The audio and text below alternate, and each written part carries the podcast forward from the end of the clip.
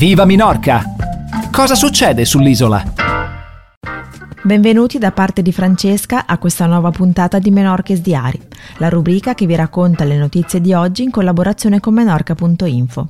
Vediamo insieme le notizie di apertura riportate nella prima pagina dell'edizione cartacea del Menorca di oggi, lunedì 10 maggio.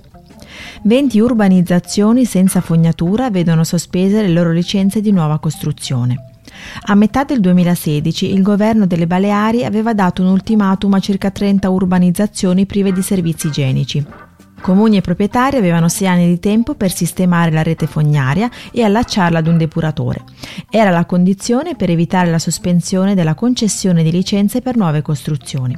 Cinque anni dopo, solo due urbanizzazioni hanno completato l'intero processo. Yukmasanes, che aveva già il sistema fognario e doveva solo collegarlo alla rete, e Signariera a Escastei. Secondo le scadenze fissate dalla legge urbanistica, tutti i progetti dovrebbero essere terminati ad agosto 2021 e un anno dopo entrati in funzione. La conseguenza di tutto ciò è che sono già una ventina le costruzioni sospese da mesi per mancanza di licenza. Il groviglio burocratico e la mancanza di finanziamenti sono i problemi che ostacolano maggiormente i lavori. Vediamo ora l'aggiornamento della situazione Covid. L'86% dei casi rilevati negli ultimi 14 giorni a Minorca proviene dalla zona di Levante ed è associata a focolai del ceppo britannico.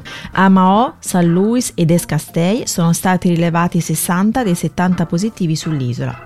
Esmigiorn, l'unica città libera da contagi da più di due settimane.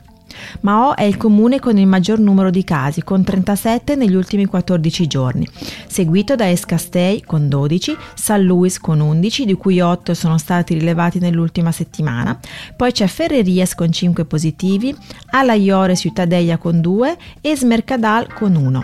Esmijorgran è l'unico comune di Minorca libero da contagi da più di due settimane, mentre Alaiore Ciutadella hanno avuto 7 giorni senza positivi.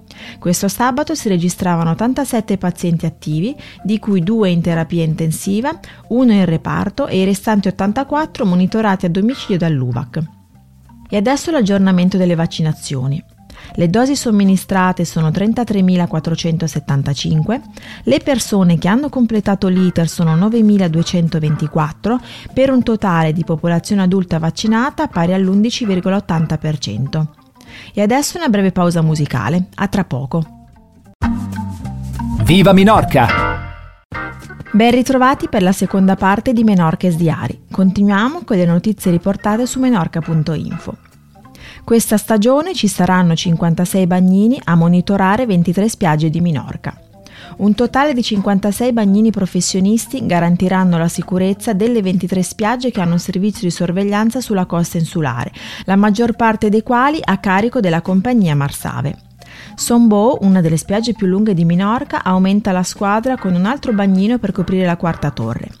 In questa stagione si richiede una maggiore attenzione da parte dei bagnini e dei coordinatori comunali per prevenire la folla di persone.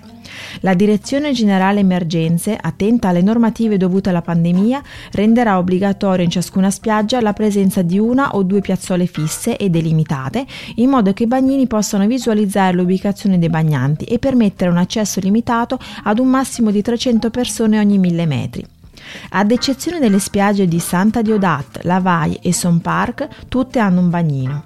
Allo stesso modo ci sono torri di guardia nella maggior parte di esse, tranne a Bini Becker, Cavalleria, Son Park e Pregonda.